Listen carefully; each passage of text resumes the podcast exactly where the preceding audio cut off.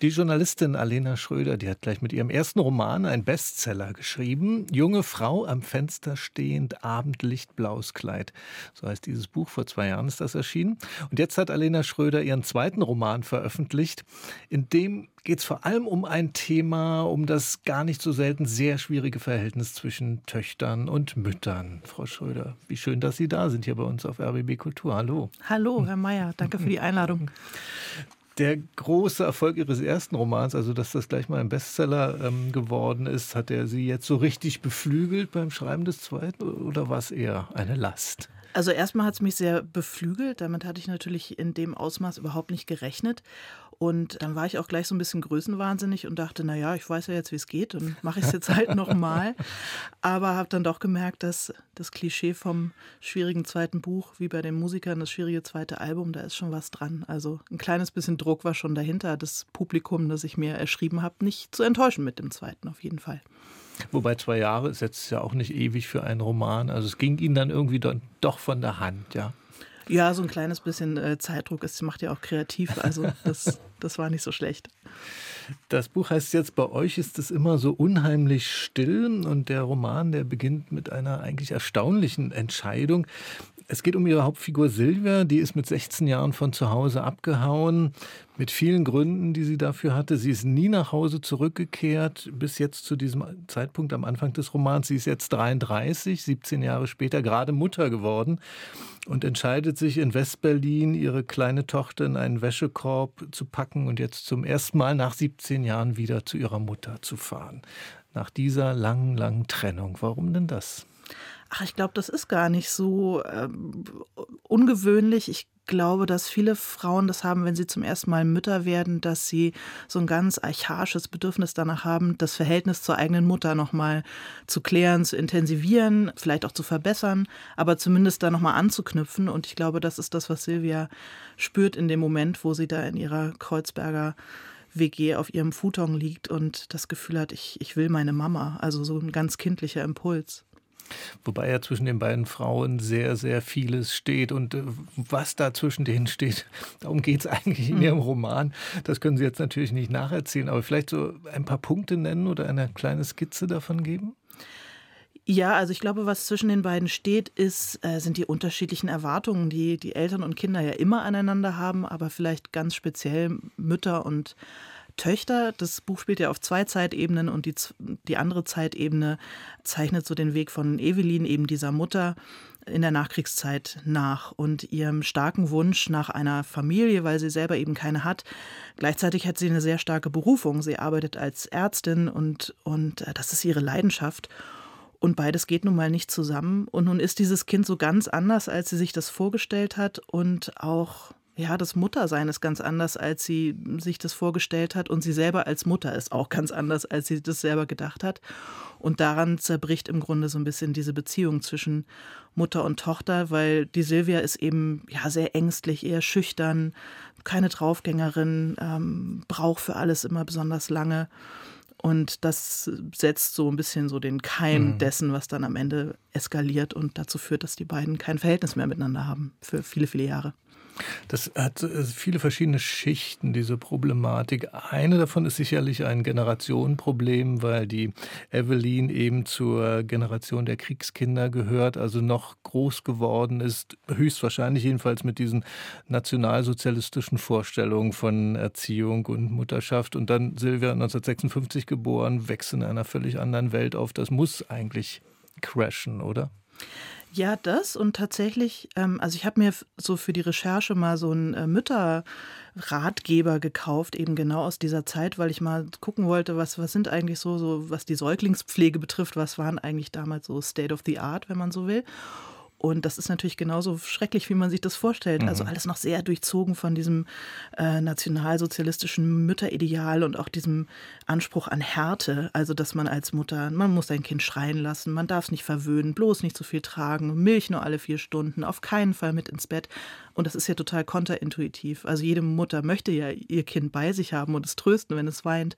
Und dass man über diesen Zwiespalt, also das Gefühl, wenn du das alles machst, schadest du deinem Kind, wenn du deinem Instinkt vertraust, schadest du deinem Kind, dass man darüber als Mutter verrückt wird, ist ja irgendwie klar. Also ich glaube, das spielt eine ganz große Rolle und ja, natürlich immer Generationenkonflikte. Also die Silvia wächst natürlich auch in diese Zeit hinein, in der einfach grundsätzlich in der Gesellschaft sehr viel geschwiegen wurde über das, was noch gar nicht so lange her war. Mhm. Und das ähm, ja, spiegelt sich eben auch in dieser Familie wieder.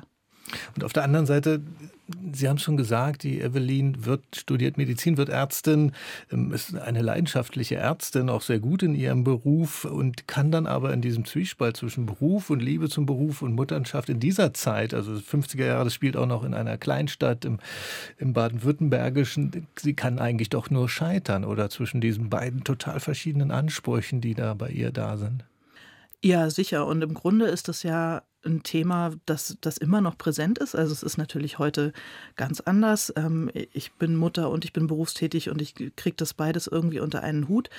Aber kompliziert ist es ja immer noch. Also ich habe immer noch das Gefühl, dass ich beides immer nur so halb gut hinkriege. Und es ist nach wie vor schwierig, diesem Anspruch, beides irgendwie zu vereinen, irgendwie hinzukriegen. Und das war natürlich im, im Westdeutschland der Nachkriegszeit äh, nochmal eine ganz andere Kiste, wovor wofür von Frauen einfach auch erwartet wurde, dass sie zu Hause bleiben und begeisterte Mütter sind und einen Beruf auszuüben eher nicht so gut angesehen war. Vor allem, wenn man es finanziell nicht musste. Also, und das ist ja in Evelins Fall so, dass es keine finanzielle Notwendigkeit gibt zu arbeiten.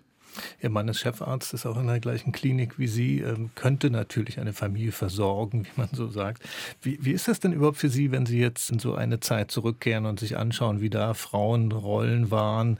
Sie haben es schon ein bisschen angesprochen. Wie wirkt das auf Ihre eigene Wahrnehmung ähm, von Rollen heute? Ähm, denken Sie dann manchmal, wir haben schon ganz schön Weg zurückgelegt oder verstärkt das nur den Blick darauf, wie schwierig es immer noch ist? Beides auf eine Art, weil natürlich merke ich, dass sehr vieles davon eben heute nicht mehr so ist und für mich leichter ist und dass ich so in der Generationenabfolge der Frauen in meiner Familie bin ich natürlich die erste im Grunde, die nicht mehr wählen muss zwischen dem einen oder dem anderen, sondern die beides haben kann. Aber ja, wie gesagt, ich weiß ja, dass es immer noch kompliziert ist. Und ich habe eine ganze Menge über mich selber gelernt und auch so über meinen ja, so meine innere Getriebenheit und manchmal auch über meine Wut, die ich manchmal habe, wenn es um diese Thematiken geht. Und dass das eigentlich ein Gefühl ist, das mich mit den Frauen in meiner Familie über vier Generationen zurück auch verbindet. Die mussten natürlich ganz andere Entscheidungen treffen, die dann auch viel weitreichender waren und, und hatten es in vielerlei Hinsicht deutlich schwerer als ich. Aber diese Thematik ist nach wie vor ja präsent. Ähm, dieser Vater, bei dem wir gerade schon kurz waren, der Chefarzt da in dieser Klinik, der kommt eigentlich erstaunlich gut weg in Ihrem Buch. Ja, das ist ein erstaunlich, also erstaunlich jetzt vor dem Hintergrund der Zeitverhältnisse, sehr nachsichtiger, sehr liebevoller, sehr zugewandter Mann, überhaupt nicht so hart und schweigsam wie viele Väter ja auch aus dieser Kriegsgeneration. Liegt das jetzt daran, dass Sie diesen Vater erzählerisch sozusagen aus dem Weg haben wollten, Mutter-Tochter-Konflikt, oder hat das ah. andere Gründe? Interessante Idee. Nee, das glaube ich nicht. Ich wollte eigentlich ihn eher so ein bisschen rausschreiben, eben aus dieser Kategorie vom Krieg gebrochener, harter Mann, der überhaupt keinen Zugang hat zu Frau und Kind und der nur ans Arbeiten denkt, sondern ich fand es eigentlich viel interessanter, mal einen äh, Mann zu beschreiben, eben in dieser Zeit, der mit seiner eigenen Männlichkeit vielleicht auch hadert und auch hadert mit der Rolle, in der er genauso gefangen ist, wie die Frauen es sind. Also der Karl wäre möglicherweise in der heutigen Zeit ein vergleichsweise moderner, moderner in Anführungszeichen Vater geworden, der eigentlich das Verhältnis zu seiner Tochter sucht und auch haben möchte, aber überhaupt keine Instrumente hat, da anzuknüpfen oder eine wirklich emotionale Beziehung zu ihr zu haben oder auch offen mit ihr zu kommunizieren. Also er versucht es immer, aber eigentlich hat er nicht die Sprache dafür.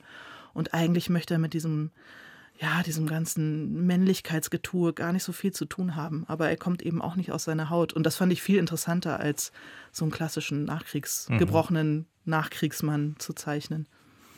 Im Kern geht es um diesen scharfen Mutter-Tochter-Konflikt, der sich durch das Buch zieht. Ich musste auch daran denken, also ich habe jetzt zwei erwachsene Kinder und äh, das läuft eigentlich ganz gut zwischen uns, aber manchmal denke ich doch, Vielleicht packen die dann auch irgendwann mal das große Ding aus, was ich grundfalsch gemacht habe im Verhältnis zu Ihnen. Sie haben auch zwei Kinder. Geht Ihnen das auch so, diese Sorge? Ja, natürlich. Aber ich glaube schon allein, dass wir diese Sorge in uns tragen, ist ja schon mal ein Schritt in die richtige Richtung. Also, dass wir das immer mitbedenken, wie sehr wir unsere Kinder prägen. Äh, ich habe zwei Söhne, ich habe keine Tochter und ich bin schon mal ganz froh, dass ich denen nicht so ein starkes Rollenvorbild sein muss, sondern dass sie zum Glück einen Vater haben, der das übernimmt. Ja, aber klar, natürlich denke ich da ab und zu drüber nach. Haben Sie eigentlich jetzt vor diesem Buch und auch vielleicht auch vor Ihrem ersten Roman ähm, andere Mutter, Töchter, Bücher, Romane gelesen, um sich auch mit diesem ganzen Problemfeld auseinanderzusetzen? Nee, habe ich ehrlich gesagt sehr bewusst nicht gemacht. Also so Mutter-Tochter-Thematiken habe ich nicht gemacht. Ich habe das erste Buch auch tatsächlich gar nicht so sehr, also als ich angefangen habe, das zu schreiben, ging es viel mehr um, um die Geschichte um ein verschollenes jüdisches Kunstvermögen. Und es ging gar nicht so sehr um Mutter Töchterkonflikte. Aber manchmal schleicht sich das eigentliche Thema des Buches ja so ein bisschen dann währenddessen dazu. Deswegen habe ich mich darauf gar nicht so vorbereitet. Bei euch ist es immer so unheimlich still. So heißt jetzt der neue Roman von Alena Schröder. Der ist im DTV-Verlag erschienen. Und es gibt eine Lesung aus dem Roman morgen um 19.30 Uhr in der Humboldt-Bibliothek in Berlin-Tegel. Und Sie können hier bei uns bei RBB Kultur noch mehr von Alena Schröder erfahren in unserem Literaturpodcast Orte und Worte. Der steht ab Donnerstag auf unserer Seite rbbkultur.de. Vielen Dank an Alena Schröder für den Besuch hier bei uns.